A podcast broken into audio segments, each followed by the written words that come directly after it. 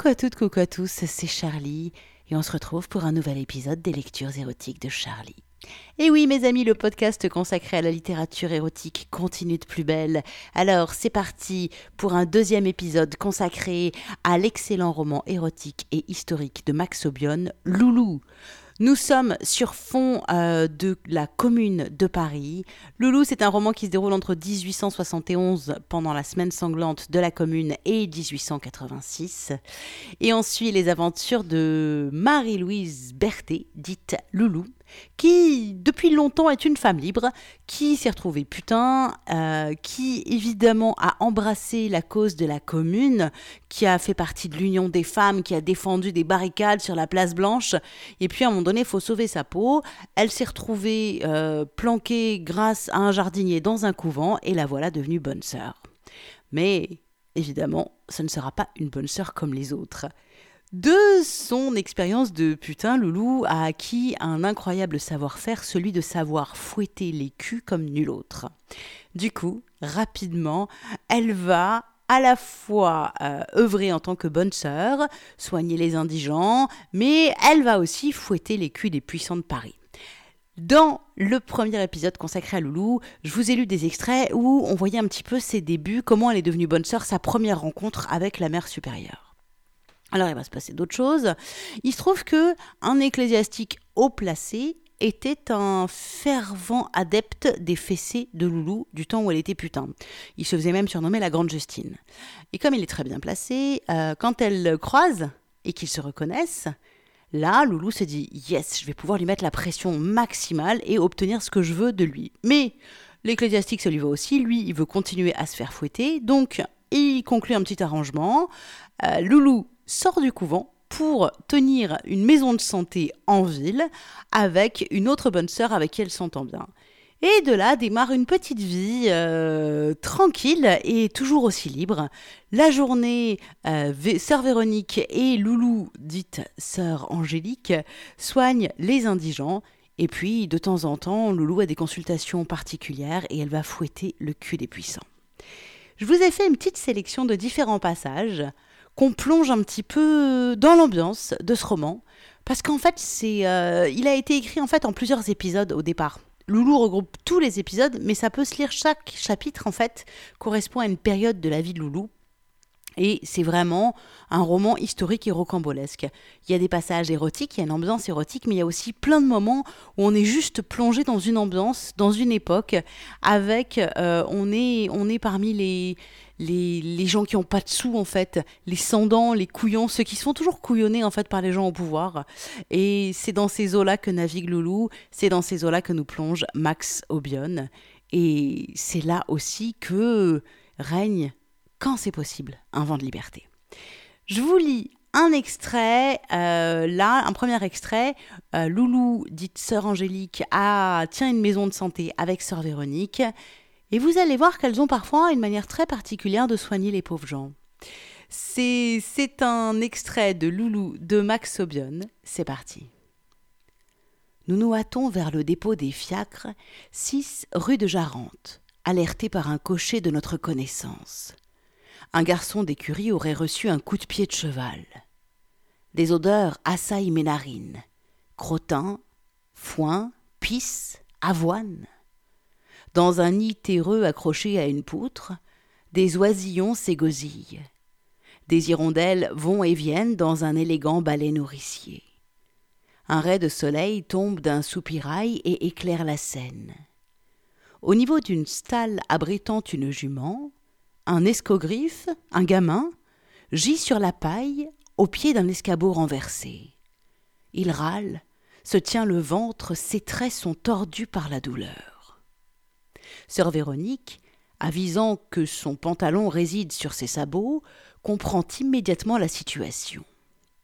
Je l'entends dégoiser avec son parler campagnard tout en flattant la croupe de la jument. Mon salopio, voulu la tronchonner, la bête L'a pas voulu, étoc Un coup de sabio Vlan Et te v'là qui tombe par terre à la renverse Te v'là les tripes à l'air Je m'approche, bien désemparé, ne sachant comment intervenir. Tous les signaux physiques annoncent une fin prochaine. Le sang reflue de ses entrailles et macule ses pans de chemise. Déjà, je fourbis la boîte de seringue pour une piqûre. Une piqûre de quoi? Je ne sais pas. Le môme se meurt. Il part, il part Montre-lui tes nichons, au moins qu'il connaisse ça M'a l'air puceau Je ravale ma salive dans une sorte de hoquet, mais, en bon auxiliaire, je m'exécute sans regimber, déboutonnant en hâte le haut de ma robe. Je présente mes jolis tétons blancs dans mes mains disposées en corbeille. Elle ne va pas me demander de relever ma robe tout de même. J'y suis sans culotte, comme on le sait. J'y suis prête pourtant, comprenant que le môme en pleine crise de puberté a cédé à une pulsion mâle que j'ai tant subie dans mon ancien métier. Quant à l'objet de son désir, je n'y vois pas malice, tant la rondeur de la croupe chevaline est évocatrice. Ses yeux sont exorbités, sa bouche muette prononce des mots silencieux. Je veux croire qu'il exprime son admiration devant ma poitrine offerte à sa vue. Le cadavre qui est en lui, comme en chacun de nous, affleure la surface de sa peau livide. Un regard de côté, je vois Véronique s'activer. Elle a pris en main la pine du malheureux gamin. C'est encore du bois.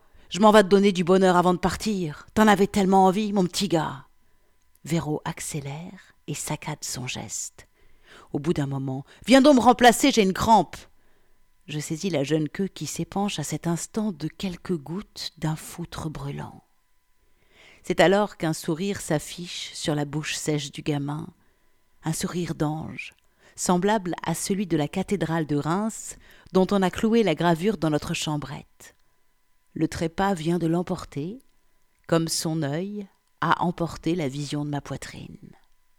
Ce jour-là, j'ai pratiqué la charité joyeuse consistant à aimer son prochain. Vraiment. N'allez pas croire que ma vie d'alors se cantonnait dans cette morbidité, comme l'illustrent ces deux épisodes. Je soignais les bobos, piquais les fesses des malades, donnais à manger aux enfants rachitiques, parlais aux vieilles et aux vieux abandonnés. Une légèreté de l'air, une lumière du matin, des moments heureux me faisaient croire en l'humanité à nouveau. Il s'agissait de bonheur simple, comme celui d'entendre les arpettes de l'atelier Pichavant chanter en poussant la varlope. Il nous réservait les grands rubans de copeaux pour alimenter notre fourneau. On y fabriquait des commodes et des fauteuils chantournés. La sueur sentait bon la forêt. La colle d'os empestait parfois les étages. Le couvent était devenu une île lointaine dont nous n'avions aucune envie de retrouver les rives toutes les raisons du monde étaient invoquées afin d'échapper à la règle de notre ordre religieux et à la messe du dimanche. Car ce jour-là, Véronique cuisinait souvent un coq au vin, un mets de riche. Les gens nous apportaient des œufs, des victuailles, des légumes variés. Les yeux de Véro luisaient quand elle découvrait au fond du panier un beau concombre. Souvent un patient satisfait se fendait d'une volaille. Quant au vin de Bourgogne, mon acolyte savait l'obtenir auprès d'un pays qui travaillait chez un transitaire, quai de Bercy. Autour de la marmite, les établis poussés, toute la cour s'attablait dans l'atelier. Quand Véro soulevait le couvercle, les effluves s'échappaient et nous pénétraient les narines avec délice. Nous dévorions cette chair goûteuse et trempions dans la sauce lourde et odorante de grandes rasettes de pain. Le père Pichavant devançait nos demandes. Serrant la miche sur son torse, à l'aide de son couteau, il taillait de larges tartines dans lesquelles nous plongions nos nez palpitants à cette bonne odeur surette de mie fraîche. Ces pains saucés étaient mon régal. Le Rubicon Pichavant poussait devant lui un ventre replet, comme un trophée en ces temps de privation. Il lui plaisait aussi pour montrer au commun qu'il avait de l'instruction, de citer Pindare.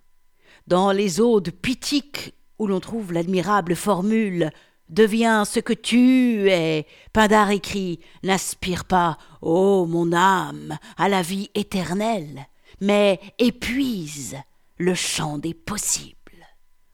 À chaque fois, quelque impertinent ponctuait la tirade d'un Amen et le maître ébéniste levait son verre et portait des toasts, rite anglais des plus chics, à toutes sortes de personnalités. À son tableau d'honneur figuraient ces deux ouvriers ébénistes, héros tombés sur les barricades du faubourg Saint-Antoine, Gervais Ricou et Isidore Lefranc. Il omettait de citer les membres du gouvernement, ce tiers honni, l'infâme, et pour cause, ce galifé, ce bourreau gras, le fusilleur, qui voyait le retour des monarchistes, des réactionnaires les plus rances, ce général MacMahon en particulier. Un patriote lança À nos frères alsaciens, aujourd'hui sous la botte prussienne. Un autre À Blanqui Un autre Vive la sociale Grand silence blanc. Nous étions paralysés par notre propre audace et réjouis en même temps de savoir que l'esprit de la commune n'était pas complètement mort. Je m'écriai à mon tour, tendant mon verre ainsi qu'un sabre. À la revanche Pichavant reprit. À la revanche Voilà, c'était donc un extrait de Loulou de Max Obion. Pour que vous voyez un petit peu l'ambiance, donc bah, la commune euh, a été réprimée dans le sang, mais l'esprit de la commune n'est pas mort. La grande sociale, ce rêve que c'est encore possible, n'était pas mort. Alors aujourd'hui, on en est où de ce rêve? Voilà. Rions, rions, rions, je me gosse. On va euh, on va passer euh, sur un autre euh, passage, un autre extrait, et euh, vous allez voir que notre cher Loulou va faire une rencontre des plus particulières, puisqu'elle va rencontrer Monsieur Gustave Courbet. Eh bien oui, Gustave Courbet, il a fait partie de la commune. Il a été emprisonné d'ailleurs parce qu'il avait fait partie de la commune. Alors, voici donc l'extrait où Loulou va rencontrer Gustave Courbet, qu'elle avait connu bien avant, mais c'est juste qu'elle le retrouve en prison D'ailleurs, d'après Max Sobion, Loulou serait le modèle qui a servi d'inspiration à l'origine du monde. Oh, vous pensez que c'est possible? Allez, je vous lis un nouvel extrait, c'est toujours Loulou de Max Sobion. Quelle n'est pas ma surprise et un peu ma frayeur lorsque je reconnais parmi les patientes du docteur Vattard cette bonne Miquette, l'une des filles qui vend ses charmes au vainqueur je fais en sorte de me placer à l'écart, afin qu'elle ne voie pas mes traits et ne désigne en moi une ancienne pensionnaire de la mère Aubin. Vatar l'ausculte et prononce son verdict en déposant le spéculum. Ma pauvre fille, te voici prise comme les autres. Miquette éclate en sanglots. Des rougeurs rongent ses joues. Une croûte salit la commissure de ses lèvres. Elle avance sur ses jambes grêles, les cotillons relevés, pour se poster devant sœur Véronique qui brandit déjà le badigeon d'iodure de potassium, prête à enduire un chancre que la pauvresse présente près de sa vulve. Me v'là propre se plaint Miquette. C'est pas le mot juste, rétorque Véronique. T'es bonne pour la réforme, ma pauvre fille. Et va tarde d'ajouter. Terminez les passes. Et même par la porte de derrière, tu me comprends? Elle a nœud aussi croit bon d'ajouter à voix basse Saint-Épine en cette occurrence. Et pour mon certificat T'es de la revue, tu comprends pas? On transmet ton livret au bureau de mœurs. Tu vas être signalé. Je me surprends à remercier le ciel de m'avoir protégé de cette maladie vénérienne durant ma carrière de fille de joie. La pratique du fouet m'aurait-elle protégée par le seul fait que ces messieurs prenaient davantage de plaisir à faire souffrir leur derrière plutôt qu'à honorer le mien Je m'écarte et attends Miquette à la sortie. Elle pleure toujours à chaudes larmes quand je me plante devant elle. L'humidité devait brouiller son regard. Tu me remets Non, ma sœur Loulou Loulou? Toi? Je l'entraîne dans une encoignure sous le porche.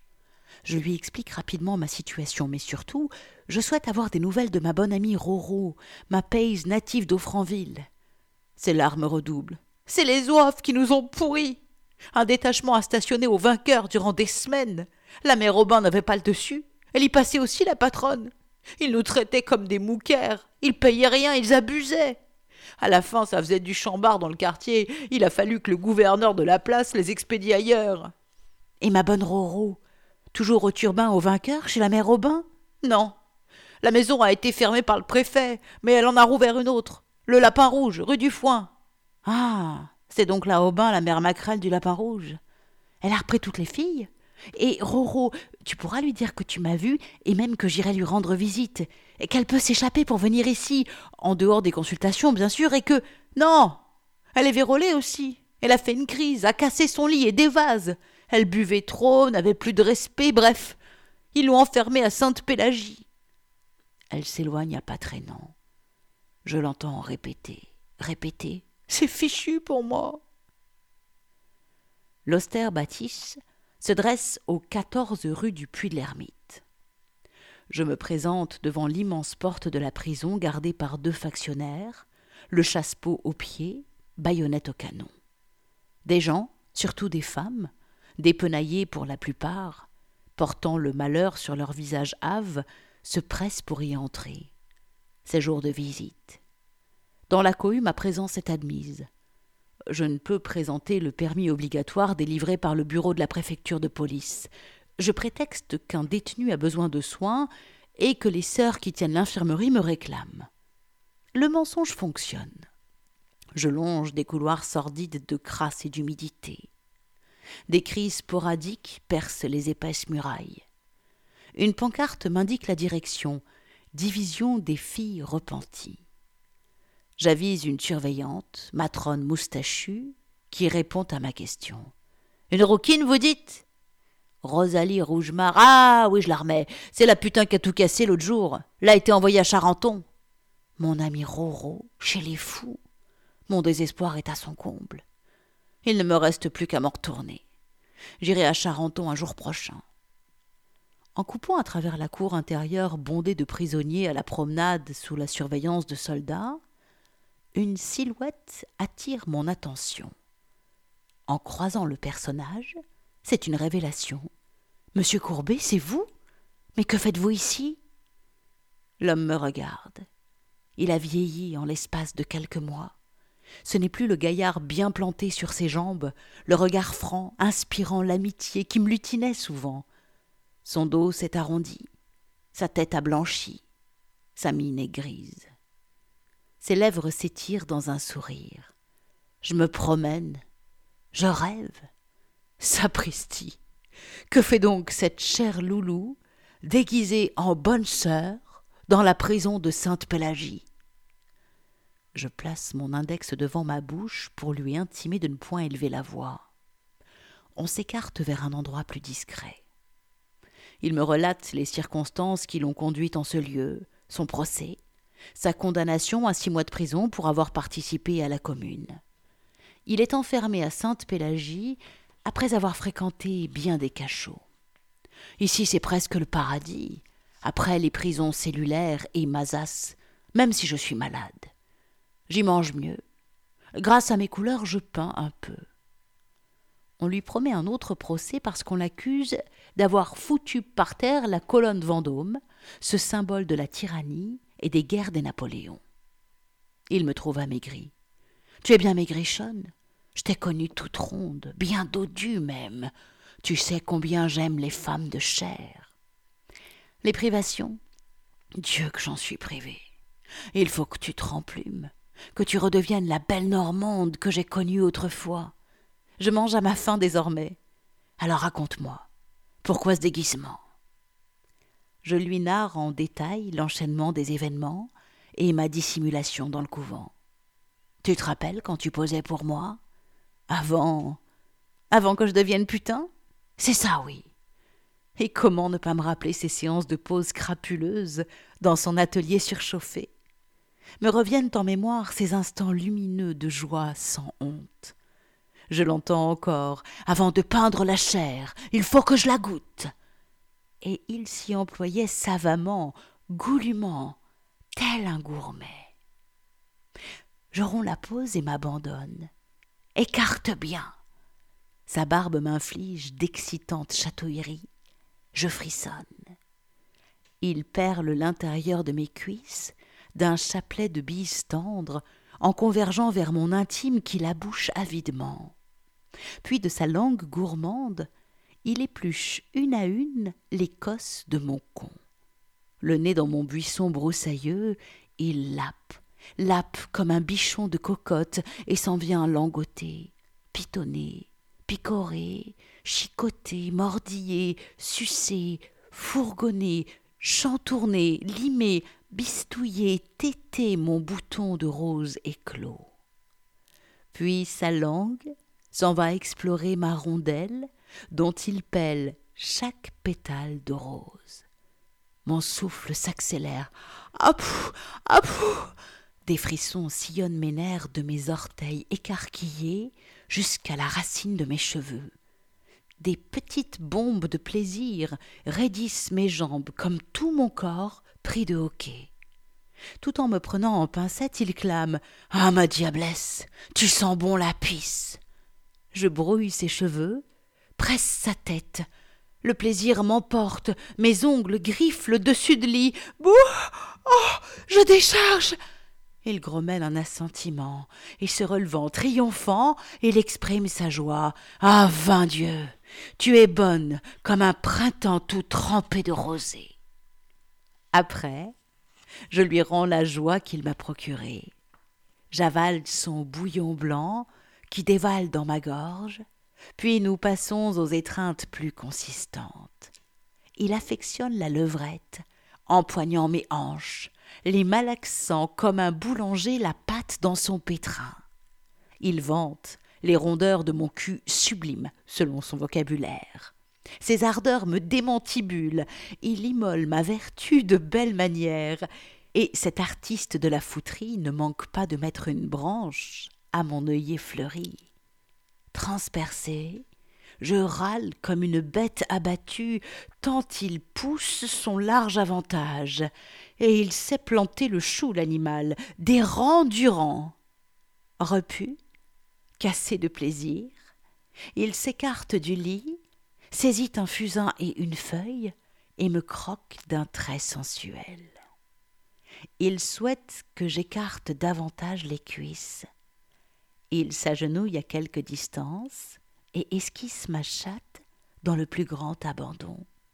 Voilà le sujet qui m'importe plus que tout au monde. Voici l'origine du monde. Plusieurs semaines étant passées, il découvre le petit tableau qu'il avait fait de moi. J'en rougis sur le moment. Ne sois pas sotte. Je veux faire la nique à tous ces cagots, ces papistes, ces traînes curés. Ils fréquentent les temples de pierre, or il n'y a que celui-ci qui vaille. Ces hypocrites ne sont-ils pas tous passés par ce portail? Et leurs géniteurs n'ont-ils pas enfourné leurs appendices en ce lieu délicieux? Ah, Loulou, ce chaste portrait, malgré ce qu'en penseront les pisse froids de tout poil, est sans doute mon chef-d'œuvre. On reprend du vin de paille dont il est friand. J'ai un amateur pour ton petit minet, me confia-t-il en riant à tout rompre. Les gardes chiours m'interrompent la promenade. Les prisonniers regagnent leurs cellules. Monsieur Gustave a le temps de me prédire en souriant que, dans un avenir prochain, je défroquerai, lorsque des jours meilleurs pointeront leur aube d'espérance. Il en est certain. J'emporte ce souhait comme un trésor dérobé. La vie de la maison de santé court sans encombre. Je m'astreins deux fois par semaine à donner des soins bien cinglants à quelques personnages haut placés dont les mœurs exigent une correction. Je compte, entre autres, dans ma clientèle, un président de cour, un député monarchiste, un professeur à la Sorbonne, deux dignitaires de l'Église, un légat et un cardinal romain. Je les frappe avec ardeur infligeant des punitions qui ne sauraient cependant équivaloir à l'ignominie de leur égoïsme de caste. Ça me fait plaisir de les fouetter comme des chiens, de foyer cette tourbe de bourreaux gras. Ma tenue de religieuse émoustille ces saligots. Certains frisent l'extase. Je me réjouis à l'avance à l'idée qu'un prochain jour, j'en fasse crever un. Les dons rémunérant mes services sont destinés à améliorer l'ordinaire des malades. Nous servons des soupes et des repas aux miséreux du quartier, sans compter que nous distribuons de surcroît des pains de savon. Une folie hygiéniste s'est emparée de sœur Véronique. Elle use de son pavé de Marseille en toutes circonstances. Elle traque les germes, à la grande satisfaction du docteur Vattard. Celui-ci impose désormais qu'on fasse bouillir les spéculums avant qu'il les utilise un par examen, une révolution qu'il prétend. La baronne de Chaulieu est très satisfaite de sa maison. Peu lui chaud les ragots colportés sur la conduite des bonnes sœurs de Marie-Madeleine, comme on nous désigne désormais. Aujourd'hui, je me presse vers mon rendez-vous. Un ancien père de France, sénateur de la Seine inférieure, drapier ayant des établissements à Elbeuf et à Barentin, du nom de Vogue d'Imard, requiert mon talent. La grande Justine prétend qu'il connaît Flaubert et Maupassant, des écrivains normands, à ce qu'il paraît. Voilà, c'est donc l'autre extrait que j'ai sélectionné pour vous dans Loulou de Max Obion. Comme ça, vous voyez bien, vous sentez bien l'ambiance qu'il y a tout au long de ce roman. Vraiment, moi, je me suis régalée en lisant ce roman. Parce que c'est vraiment les petites histoires qui côtoient la grande histoire. On rencontre des personnages, bah, la Courbet, euh, on rencontre Maupassant, Flaubert est évoqué, Hugo, et puis euh, il y a ce rêve, ce, rêve de justice sociale, la grande sociale. En fait, c'était simple. Ce sont des gens qui euh, rêvaient tout simplement de liberté, et pendant la Commune, ce sont des gens qui se sont insurgés et qui ont dit maintenant ça suffit, on prend le pouvoir, et euh, on va créer une société qui fonctionne selon euh, nos lois. Ils ont réussi à se mettre tous d'accord, ce qui n'était pas évident. Il y avait euh, de la gauche, on va dire centre-gauche jusqu'à l'extrême gauche, qui n'étaient forcément pas du tout d'accord. Et pourtant, ils ont tous réussi à se mettre d'accord pour, à un moment donné, œuvrer pour une vie meilleure. Parce que il y a vraiment des gens qui crevaient la bouche ouverte, quoi. Il y avait, au niveau des disparités sociales, on était bien tintin, hein, voilà. Rappelons-nous euh, de la commune et des révoltés de la commune. C'était il y a 150 ans, et nous, on en est où maintenant hein? On obéit docilement, on suit les ordres, on en est où? De... Est-ce qu'on a encore des rêves de justice sociale, des rêves d'amour libre, des rêves tout simplement de liberté? Alors si vous avez des rêves de liberté, dans vos cœurs, ne les oubliez pas. Restez des révoltés, restez des communards en fait, et aimez librement, baisez librement, vivez librement, autant que vous le pouvez. Ne laissez pas grappiller tous les espaces de liberté qui composent vos vies en fait. Voilà. Je vous le dis à vous, mais je vous le dis, je le dis à moi aussi en premier lieu. Donc voilà. Eh bien mes amis, euh, cette lecture touche à sa fin. Sur l'article qui présente la lecture du jour, bien évidemment, je vous mets tous les liens si vous voulez vous offrir cet excellent roman historique et érotique de Max Obion, Loulou, qui nous balade dans la grande histoire depuis la Commune jusqu'en 1886, peu après la mort de Victor Hugo, ce qui a été un sacré événement. Euh, vous avez tous les liens sur mon site, donc charlie-tantra.fr. Vous aurez aussi le lien sur mon site charlie-tantra.fr vers mon Patreon. Patreon, eh ben écoutez, c'est le meilleur moyen de soutenir les lectures érotiques de Charlie. Si vous aimez ce podcast, si vous aimez entendre chaque semaine euh, des lectures érotiques, n'hésitez pas à me montrer votre soutien en devenant tout simplement mécène. Le podcast est complètement autoproduit et euh, quasi bénévole, hein, à part euh, les dons que vous me faites. Merci à tous les Patreons qui me soutiennent. Donc, si si vous voulez que ça continue longtemps et soutenir ce travail, vous pouvez devenir Patreon. Vous mettez le montant que vous voulez et vous serez un petit peu euh, participant, partie prenante de ce podcast. Pour ceux qui mettent à partir de 5 dollars par mois, vous avez en plus accès à des podcasts exclusifs. Je suis, j'arrive bientôt à la fin euh, du roman pornographique, on peut carrément dire pornographique, hein, de Guillaume Apollinaire qui s'appelle Les 11 000 verges. Et la suite, bah, qu'est-ce qui se passera après les 11 000 verges? Ce sera la surprise pour tous mes Patreons. D'ici là, prenez soin de vous et je ne vous dis pas la semaine prochaine parce que les lectures érotiques de Charlie vont faire une petite pause. Euh, je ne sais pas si tout le monde suit euh, mon, acti mon actualité, euh, mes activités et ce que je fais je vais vous raconter un petit peu ma vie. En gros, je prépare un CAP cuisine et comme les examens approchent à grands pas, il est temps que je me consacre un petit peu plus assidûment à mes révisions. Donc, les lectures érotiques de Charlie vont faire une pause de 15 jours, histoire que je me prépare comme il faut pour mon CAP cuisine. Je reviens dans 15 jours en pleine forme avec encore plus de lectures érotiques. D'ici là, n'hésitez pas à aller vous balader sur mon site charlie-tantra.fr pour redécouvrir une des, autres lectures érotiques que j'ai faites. Il y en a je sais même plus combien il y en a. Je crois qu'il y a plus de trois jours non-stop d'écoute. C'est énorme. Et puis, euh, vous pouvez aussi euh, aller euh, lire des articles sexo, découvrir des tests de sextoy. voilà, baladez-vous, n'hésitez pas. Prenez soin de vous. Je vous embrasse très fort et je vous dis à dans 15 jours.